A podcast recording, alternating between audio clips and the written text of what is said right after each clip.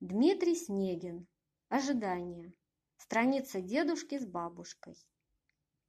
Меня отвезли в соседнее с городом село к дедушке с бабушкой.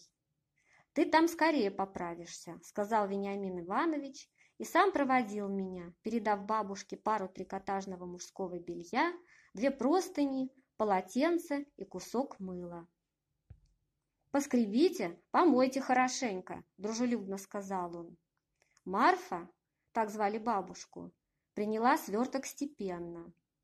Ширококосная, суровая, в черной, залощенной до блеска кофте, она походила на схимницу, и лишь в уголках плотно сомкнутых губ таилась теплая земная улыбка. Повелительным голосом она сказала, «За бельишко и мыло спасибо.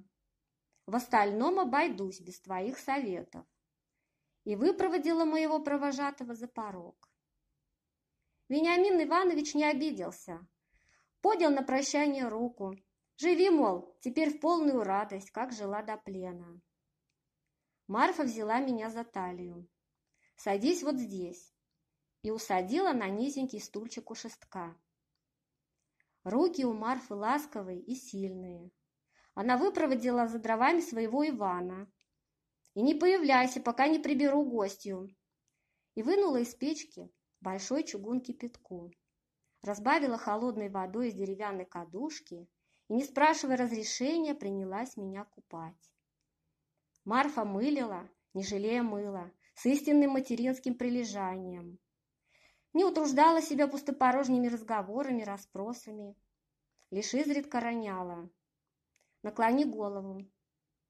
Не вертись.